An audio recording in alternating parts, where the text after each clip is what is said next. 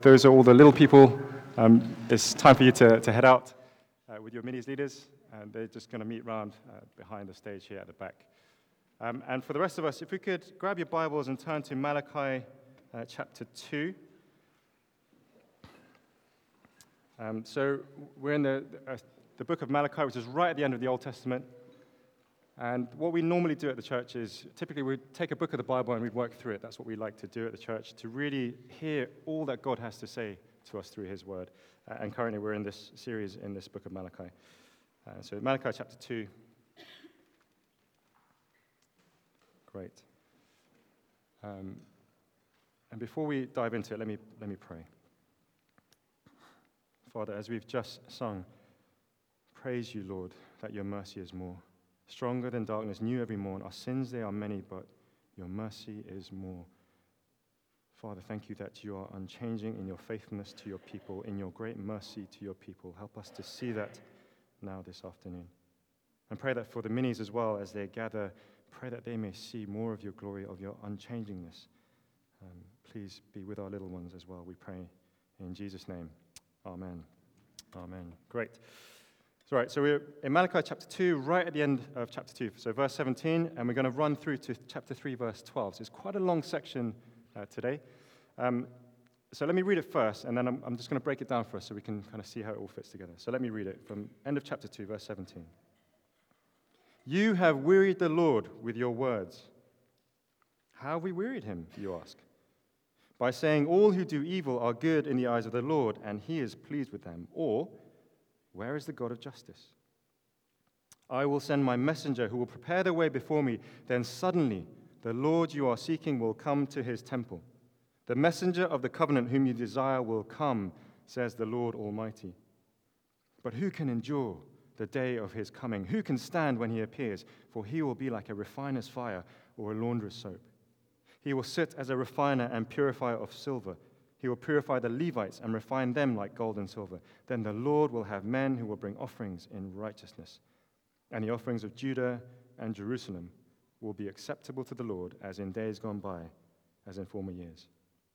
So I will come to put you on trial. I will be quick to testify against sorcerers, adulterers, and perjurers, against those who defraud laborers of their wages, who oppress the widow widows and the fatherless, and deprive the foreigners among you of justice. But do, not, uh, but do not fear me, says the Lord Almighty. I, the Lord, do not change. So you, the descendants of Jacob, are not destroyed. Ever since the time of your ancestors, you have turned away from my decrees and have not kept them. Return to me, and I will return to you, says the Lord Almighty. But you ask, How are we to return? Will a mere mortal rob God? Yet you rob me. But you ask, How are we robbing you? In tithes and offerings. You are under a curse, your whole nation, because you are robbing me. Bring the whole tithe into the storehouse, that there may be food in my house. Test me in this, says the Lord Almighty. And see if I will not throw open the floodgates of heaven and pour out so much blessing that there will not be room enough to store it. I will prevent pests from devouring your crops, and the vines in your fields will not drop their fruit before it is ripe, says the Lord Almighty. Then all the nations will call you blessed, for yours will be a delightful land, says the Lord Almighty. Okay, so it, it's quite a long passage as we see this afternoon, but this is how we're going to approach it. Right at the heart of this passage are those key verses that Linda picked up for us as she opened the service. You heard them in verses 6 and 7. I, the Lord, do not change. And then he cries to his people, Return to me, and I will return to you. Think of that as the mountaintop. So, you know, when you climb a mountain and you get to the top, you see this amazing view. You can see for miles. It is incredible, it's glorious, the air is fresh. And then going up and going down, that's sort of hard work. It's going to be a bit like that today. Those two verses are like the mountaintop where you get this glorious view of who God is. And that's where we're going to see how God is unchanging in his faithfulness. But then to get there, to climb up, and then to get back down, there are these two disputations that God raises against his people. And what we're going to see in these two disputations are these heart attitudes of the people of God that shows the unfaithfulness of God's people. Two heart attitudes that lead us to pull back from God, to turn away from God, to be disobedient to Him. So every everything today hangs on those two verses. That's the way we're going to see it. And as we go through this journey, what we're going to see is how there is this unchanging, faithful God who calls out a changing, unfaithful people. That is what we're going to see. So I'm going to see it in these two heart attitudes. Here's the first it's not fair. It's not fair. Have you ever asked God, said to God, cried out to God, God, this isn't fair? I have. When I see Christian family and friends suffering, some in our church family here, when I hear them suffering through physical or mental illness, or as they support their loved ones, that doesn't seem fair. And in contrast, when I look at those who don't seem to believe, they don't believe in God, but they seem absolutely fine. Everything's dandy for them. They have no issues at all. I'm like, how is that right, God? That doesn't seem fair. I've questioned it when I've seen friends blacklisted or overlooked at work for their Christian views. When you hear on the news of Christians being fired from their workplace because of their beliefs, that doesn't seem fair. I've questioned it when I see people in authority and power and abuse it and seem to get away with it. How can that be? Where's the justice, God? Why are you silent? See, that is what is on the lips of the Israelites. Do you see that in chapter 2, verse 17? They say, they're saying to God, All who do evil are good in the eyes of the Lord. You know what? Evil people not only get away with things, but God seems to even favor them. Where is the God of justice? God doesn't seem to be there. He's not present when there's injustice. I can see asking, I can see myself asking those questions at times. Can you? See, when you start to believe that God is not fair, there is that danger where you, will start to drift, where you'll start to turn away from Him, to be unfaithful to Him. That is what is happening here with the Israelites. It's like when I was with a certain mobile phone company. Uh, let's call them Tree. Um, uh, they kept charging me these uh, extra small charges every month, which I don't think we'd agreed on. Maybe I hadn't read the fine print, but I was getting really annoyed. I was getting charged more than I thought. So each time I called them every month saying, Look, this isn't fair. Stop charging me. And what do you think happened? They kept charging me. And before long, what do I do? I cancel my contract. See, that is what is going on. When we start to think that God is being unfair, we're tempted to push away from Him. This doesn't seem right. Now, this is what troubled me about God's response. See, to me, those questions about injustice seem to be fair questions to ask, right? The Bible, God's word tells us that God is the God of justice. Surely He wants to think, see these things made right. That is my understanding of who God is. But then God says this Start of verse 17 You have wearied the Lord. And that troubled me. Why would God be wearied, wearied of our cries for injustice? Um, before I got married, I used to have a car. And shamefully, it got towed once. Um, I, was, I was with my friends. Uh, they, was, the friend was living in the Korean embassy at the time, so I went over to visit them. They said, Park in this spot, it's fine. And so I, was, I, I parked in it. I trusted them. Uh, and they were, we were kind of hanging out, having dinner, and then they were like, oh, look, a car's getting towed. And, then, and I look out the window and go, oh, yeah, that's funny. Until I realized it was my car. And you're literally watching it get pulled on this tow truck and then driven off. So I ran down the stairs, jumped in a taxi, chased it down, and I got to the pound. And I was like, look, it was a mistake. Can you let me, let me off? He said, no, you've got to pay the fine. So I had to pay this hefty fine. And the next day I called the council to the parking department and I wrote letters. I got the ambassador to write a letter bombarding them every other day, look, claiming, look, it, it's unjust. I, I didn't know. This is not fair that you had to charge me this much. It was an innocent accident. And they got sick of seeing my number and my emails pop up. Here was my claim. I was claiming that was unjust, that was unfair. But I was clearly in the wrong. It was a diplomatics only parking spot. Never leave your car in those because they will get towed very quickly. But look, as I was meditating on this passage, I realized what God was trying to show me. See, God, of course, He knows about all these injustices. Of course, He does. He sees and He knows everything. We don't need to tell Him about these injustices, He knows. But what He wants His people to do is take a, a breath, to stop and look at their own hearts. He's saying, Look, do you realize how you're treating me? How you treat me with injustice? He wanted them to see the irony of what they were asking. So remember what we've got to with the, the people here in this book of Malachi. These Israelite people were not saying these things about God's injustice from a position of innocence, where they were sitting there thinking, we are unchanging in our goodness and faithfulness to God. No, far from it. We've been seeing this over the past few weeks. They were coming in half hearted worship, offering kind of the, the worst of their flock to God. We saw last week how they were unfaithful covenant breakers in their marriages and the relationships with other people. And yet they're sitting there asking God for justice. That is the irony. And the thing that really unsettled me was the more I thought about it, the more I realized that that is actually just like me. I am so good at crying out for justice. I'm happily, I'm happily there picketing or, or tweeting when I see this oppression and uh, injustice going on. I'm like, oh, yeah, come on, we need to sort that out. Bring me to a rally about any sort of injustice, and I'm there. But as soon as somebody calls me out for, for injustice, for something I've done against somebody else, when I've treated them unfairly, what do I do? I cry out for mercy because I don't want to admit that I've acted unjustly. I don't want to believe that is what I'm actually like. Now, let me be clear there are injustices in the world that are not the result of sins directly that we commit. I'm not saying that every injustice we encounter is directly because of a sin I've committed. But what I am saying is that every sin I commit is an injustice against God and probably most likely against somebody else as well. And that is something that we cannot ignore, and that is something that God cannot ignore. And God wants his people to see look, it's so easy for you to spot the injustices out there while ignoring the great injustice that you're doing against me, against God, when we offer up half hearted worship, when we are unfaithful to him. And the scary thing is, instead of God ignoring those repeated requests because he's tired of them, he actually goes, okay, fine, I'll answer them. You're crying out for injustice? Well, crying out for justice? Well, let me show you what that looks like. It's like a rowdy classroom getting out of hand because the teacher's not there. The headmaster walks in and everyone perks up. Here he comes to deal with the mess. But there seems to be in this passage in chapter 3 these two different responses to injustice that God gives.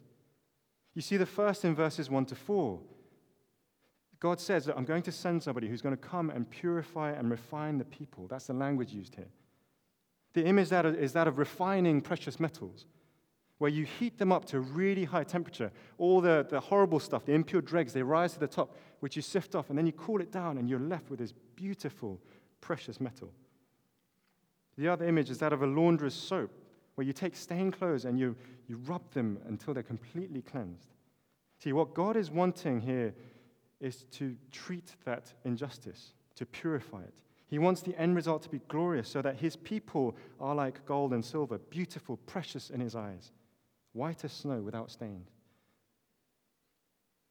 That was the whole purpose of, that in verse 3. He wants the Levitical priest, the priest there, representing the people, that they would be purified so that they would bring the people of God in right worship, worshiping in righteousness, acceptable offerings that are pleasing to God. None of this half heartedness, none of this unfaithfulness.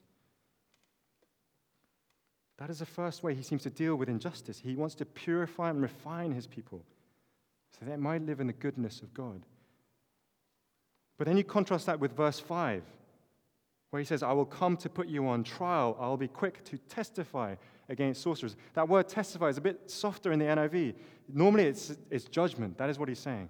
I am coming to judge.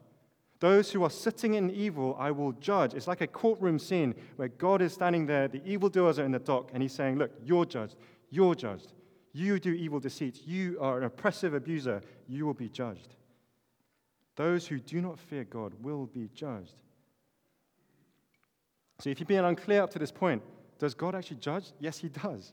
God says, I'm coming to judge. Don't worry about that. Judgment is my job. That is what God is saying. But why does he then have these two different ways of dealing with injustice? Well, because of verse 6. Because I, the Lord, do not change. So you, the descendants of Jacob, are not destroyed. See, here's the reality of God God is just. Yes, he must deal with injustice. He doesn't change in that regard. But yet, God is ever faithful to his people. He's made a promise, starting with Abraham, right through Abraham's descendant, Jacob, right through to his covenantal people here in Malachi's time, that God would be their God and they would be my people. And even when they treat him with injustice and complain about it, turn away from him, God says, Yeah, I know your hearts. But you know what? Instead of destroying you in judgment like those in verse 5, I'm going to purify you and make you beautiful, like verses 2 to 4. And that is because God is unchanging in his faithfulness, in his promise. He's not unfaithful like the people, he's not changing like the people, as we've seen throughout the book of Malachi. His I will is I will. And so, if chapter 1 reminded us of how God says, I have loved you, here in chapter 3, we're reminded that God says, I am always faithful. I do not change. You can trust my promise. So, let's come back to this question Is, is God fair? Yes and no. He's fair and just in how he deals with evil and injustice. We can fully trust him in that. But you know It's not fair. It's not fair how he deals with his covenantal people because he deals with them with utter undeserved grace. Actually, the it is not fair in our hearts shouldn't be held as an accusation against God, but it should actually be one of amazement and thankfulness to say, God, you wouldn't destroy me, even though I've treated you unjustly? All because he does not change. It is not fair that God is so generous and gracious to his people. And as the people hear this prophecy and they wait for this to happen, we can just flick a few pages later and we start to see it happen in the New Testament. As he sends that first messenger, John the Baptist, who comes to prepare the way for the Lord, prepares the way for God to come in flesh, to make paths, the, the straight paths for who? For the Lord, the messenger of the new covenant, for Jesus. For Jesus, who comes to deal with those injustices, not only of the world, but more importantly, of our own hearts. See, when it comes to injustice, someone must pay. Somebody always pays. It doesn't just disappear and vanish into thin air. Imagine this if, um, let's stick with fruit pastilles. I used it last week. If I come and stole your fruit pastilles, uh, if you like them, that is an injustice, right? If I stole them and nicked them off you. And there are two ways you can deal with that. The first way is to sh- sort of shame me in public and say, he stole my fruit pastilles and get me to pay for it. Perhaps you might add a bit of interest. I have to give you a few more. But I bear the cost of that. I have to pay for that. Or you show grace and you say, fine, you've stolen them, but I forgive you, and you let me keep the fruit pastilles. But that means that you bear the cost, you absorb it. See, somebody always has to pay regarding injustice. And that is exactly what Jesus comes to do. That is how God purifies his people and makes them beautiful and clean. The messenger of the covenant comes to pay that cost of our injustice against God. He comes and walks through the furnace of, our trial, of the trials before the Sanhedrin and the Romans. He comes to face injustice himself as he stands in the dock as the only person to have never have sinned, committed any injustice at all. And yet from there he goes to the cross for our sake. He faces the embers of God's refining wrath, takes our unfaithful, unjust hearts upon himself to be nailed to the cross. And through that, he gives us new hearts. His heart that refines and purifies our callous, rebellious hearts to make them beautiful. The great high priest Jesus makes a way so that we might be able to offer sacrifices that are holy and pleasing to God. Do you see now how God deals with injustice?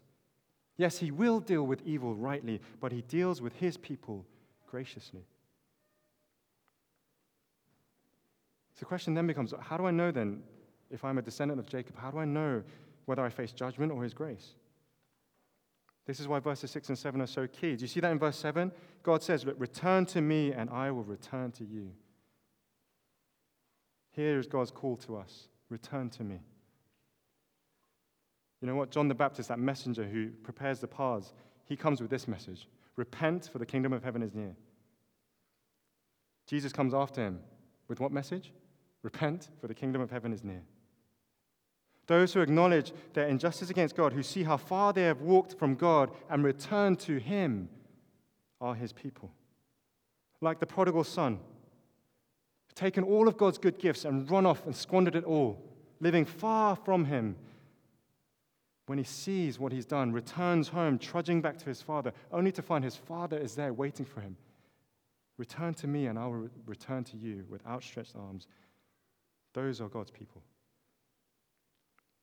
So, this afternoon, no matter how far you might have think I've run from God, so far, I've turned away from him so deeply, no matter how unjust you've been to God. Do you know what? The Israelites constantly turned away from God. You see that throughout the, throughout the Bible, but the key is this God calls you and says, Return to me, and I will return to you. Some of us sitting here this afternoon might be grappling with some deep sin. Some of you might be sitting here feeling like you're drifting or you've drifted. You're sort of coasting in half hearted worship. And I want you to, to hear God say to you, Look, I don't change. My promise is still true. Return to me, and I will return to you. No matter how rubbish you might feel, God is waiting for you. He sent His Son for you to purify you and refine you into the likeness of Him. And so the call is that confess your sins, repent, and return to God. Perhaps you're here this afternoon and you're sort of investigating Christianity. You, you kind of want to know what it's all about. You're not sure about this God person. And perhaps you've got that question in your mind. It, things don't seem fair in this world. Well, God wants you to know that He is going to deal with every evil and injustice this world has ever seen. There is a time coming for that. But by God's grace, might you see the injustice of how we have all treated God, how we've mistreated our Creator and our Maker. That one day we will have to pay for that injustice. And God calls you, return to me, and I will return to you. Is to come and repent and say, God, I'm so sorry for the way I've treated you. Please forgive me. And see how God pays that injustice with His grace. That's the first one. That's the first heart attitude. It's not fair. Here's the second one it's not worth it. It's not worth it. That's kind of looking, chapter 3, verses 8 to 12. Um, I, used to, I, used to work in an office somewhere. My colleague, he once took me to this, um, this new ramen bar that popped up. So if you know what ramen is, like Japanese noodles and, a soup broth, tastes amazing if, if you go to the right place. Um, and he'd been this, to this place, and he was adamant that it was so, so good. And we went and we got there, so it's quite new. And you can imagine new things in London, what happens? There's a craze. Everyone's like, ooh. So there's a massive queue. There's 45 minutes to eat some noodles in a, a bowl of soup. I was like, mate, is it really worth it? Is it really that good? Is it really worth waiting that long for this? Have you ever thought that and asked that question is it, is it worth it being a Christian? There seems to be a high cost to being a Christian. Here, specifically, God talks about tithing, giving to God from what we have in terms of our possessions, our finances. There's a cost. Is it worth it? See, you could have used that money elsewhere to better your life, to go on that extra holiday. Is it worth it? Is it worth giving of your resources to God in this way? You look at others around you. I look at some of my friends, and they're progressing, as it seems, well with their lives. They eat out a lot more. They take really cool Instagram pics of ramen bars and around the world. They buy cars and they settle into affluent areas. And, and I sit there wondering, is it, is it worth it? It's like the Israelites here who look around. They've come back from exile, back to Jerusalem. They look around and they, and they look at the small temple and the small walls and the few people, and, they, and they're asking themselves, is it worth it? And we can feel that in this country as well, can't we? When we look at the stats on Christianity, church buildings closing down, being sold off, numbers dwindling in attendance, and of course, related that, giving and tithings going down, everything seems to be pointing downwards. Is it worth it? Now, on top of that, the Israelites seem to be facing socioeconomic pressure from being under Persian rule. Verse 11 seems to imply that they're facing poor harvests with pests devouring their crops. It's like a cost of living crisis was coming for them back then as well, wasn't it? Is it worth it? The key thing is when we start to ask that question, is it worth it?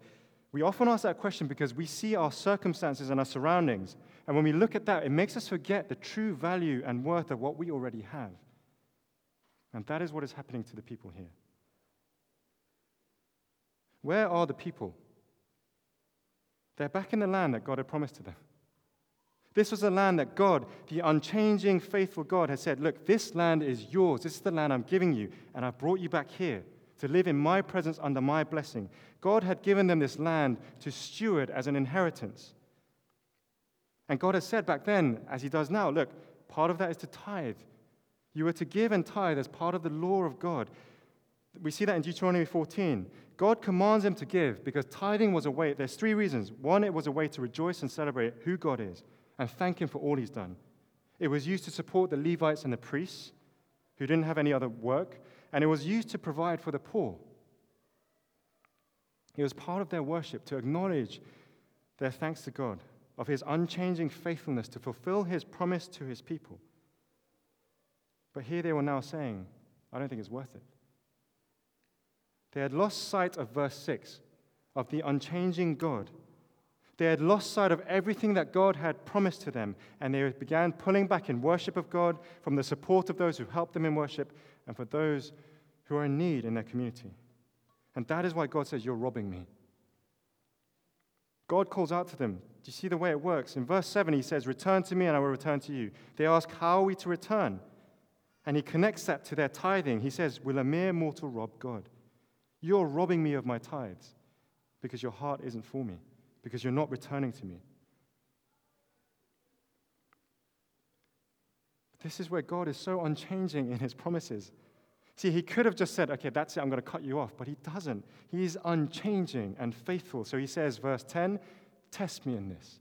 Try me. Go on. Try me and see whether this curse upon you in verse 9 will be lifted. Return to me with your hearts and give wholeheartedly with your hands. Bring that full tithe and just watch what I will do for you. Do you see how he promises in verses 10 to 12 how he's going to pour out unimaginable blessings upon his people? Now, you, you've got to pick this up. Verse 10 to 12. These aren't just nice material blessings, harvest blessings, but actually in these verses are contained great covenantal blessings. God is reaffirming his covenant to his people, saying, Look, I am unchanging my promise to you. Let me prove it by showing you how I will bless you. Look at verse 10. Bring the whole tithe into the storehouse, that there may be food in my house. Test me in this, says the Lord, and see if I will not throw open the floodgates of heaven and pour out so much blessing that there will not be room enough to store it. Here are the blessings that come down from heaven. If you give your heart to God and in practice with the tithes, watch God fulfill his covenantal promise of blessing, that he will bless his people until there is no longer any need for them, until it's fully sufficient for them, until their stomachs are full. Verse 11, it speaks of the land bearing fruit. It speaks of being, it being protected from pest and pestilence. Do you see? When Abraham blessed God, he said, he, gave him three things. He said, I'm going to bless you, I'm going to give you land, I'm going to give you people. Here's the second thing. He speaks of the land. The land's going to bear fruit, it's going to be protected. God's plan and purpose is that they would be in this land permanently, that would forever bear fruit, that would never see decay. No pests and plagues, but fruit and flourishing. A better Eden was to come. And then you see in verse 12, the third thing, the third promise of the nations where he speaks of the nations, calling them blessed. People far and wide would come and see God's great blessing upon his people and call it glorious. The nations would come in worship of God. See, the point is this stop robbing God with our giving, but instead lean wholeheartedly in trust to the unchanging God, because God has promised blessings to you through his covenant. That is what he's going to fulfill. Now, here's an important question. Something I need to clarify. I went to a conference way back in the day, a Christian conference. There were 30,000 odd people gathered there in a massive stadium. It was huge. And at the conference, the keeper kept saying, Give to God, and he will make you rich. He will bless you materially. And the buckets started to come round. Is that what God means here? That is a message that you might get if you go down a, a YouTube rabbit hole and it's one that sounds really appealing as we live in this world. Give to God, and He will bless you with so much stuff. But this is not a give and get rich theology. See, the careful reading of this shows us that this is actually all about God fulfilling His covenantal promise and His blessings once and for all. That is what verses 10 to 12 show us. And this is not going to be done through another earthly ruler. This is not, not about here on this earth, but by another David, by a greater David, Everything changes as the greater David comes, as Jesus comes, the messenger of the covenant, who comes to fulfill that covenantal promise once and for all. That is what we have to look forward to. So the question is it worth it? Come back to that to me as I stand in that queue with my friend. Man, I was hungry and I was tired. 45 minutes? Was it worth it? And my friend started explaining. He started trying to help me picture and a foretaste of what it's going to be like. Oh, the noodles are so crunchy, and then there's like, I don't know, there was nice stuff. It was like broth. I can't remember. It, was, it tasted good. But, but, um, but soon, as I walked down that queue, I could smell the broth coming out of the kitchen, wafting through. And I started to sense, actually, it might be worth it. And just like that, Jesus comes to give us a foretaste of what is to come when he comes again.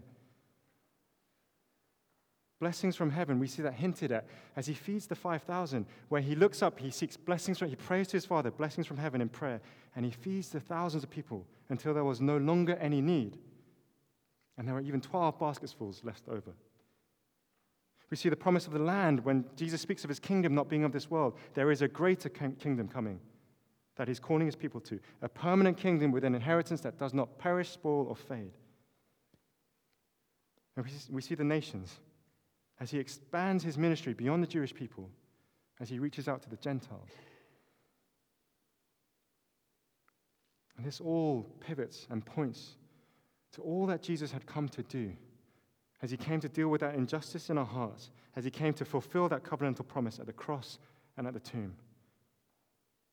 Where Jesus comes to show us once and for all that God does not change that he is ever faithful to his covenant, even to death on a cross, to ensure that his people's injustice would be paid for and that they would be brought into ultimate and eternal blessing with God in his kingdom.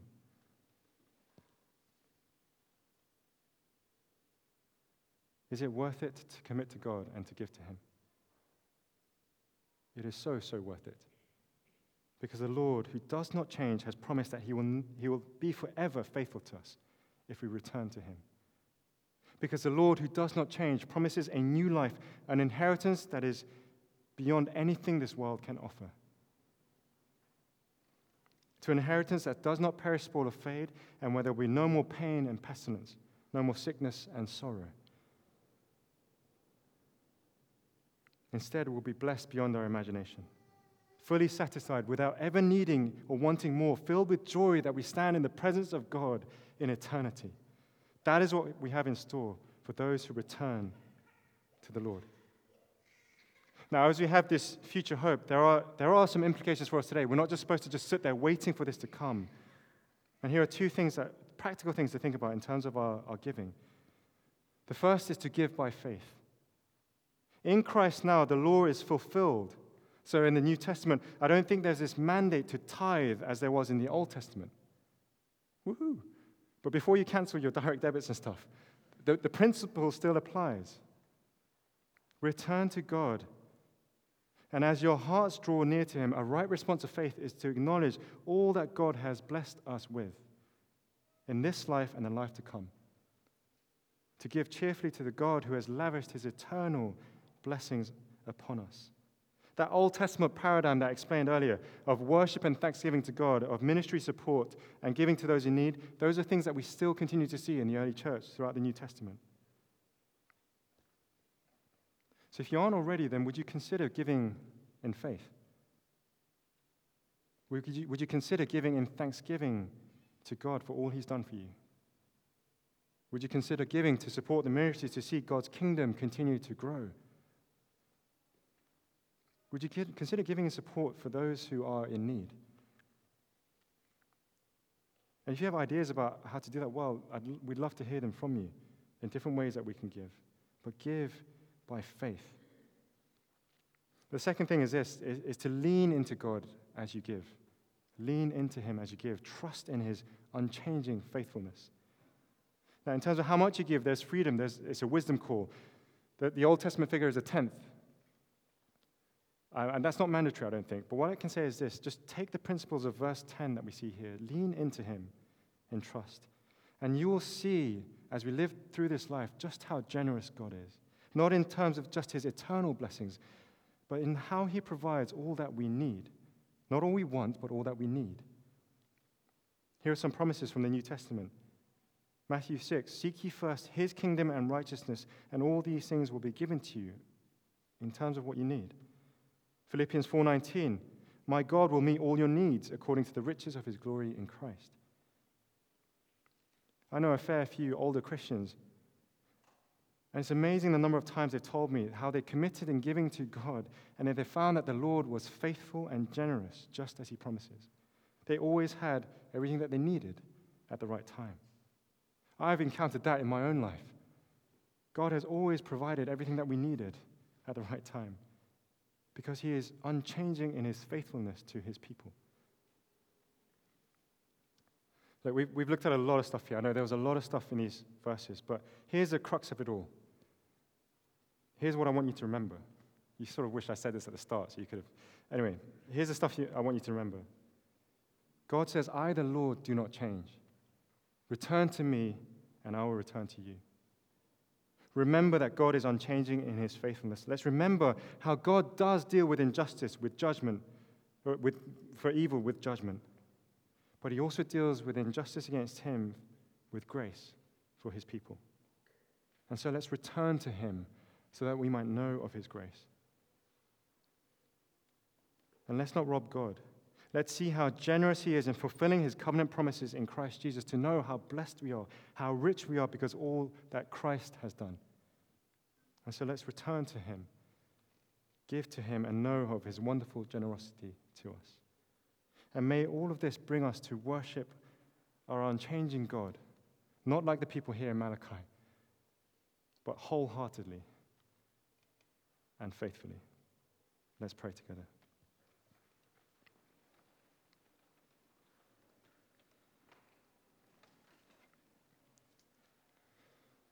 Father, these are some hard things that, that you speak of in your word. But Father, pray that your Spirit would help us and convict us and challenge us where we need to be challenged.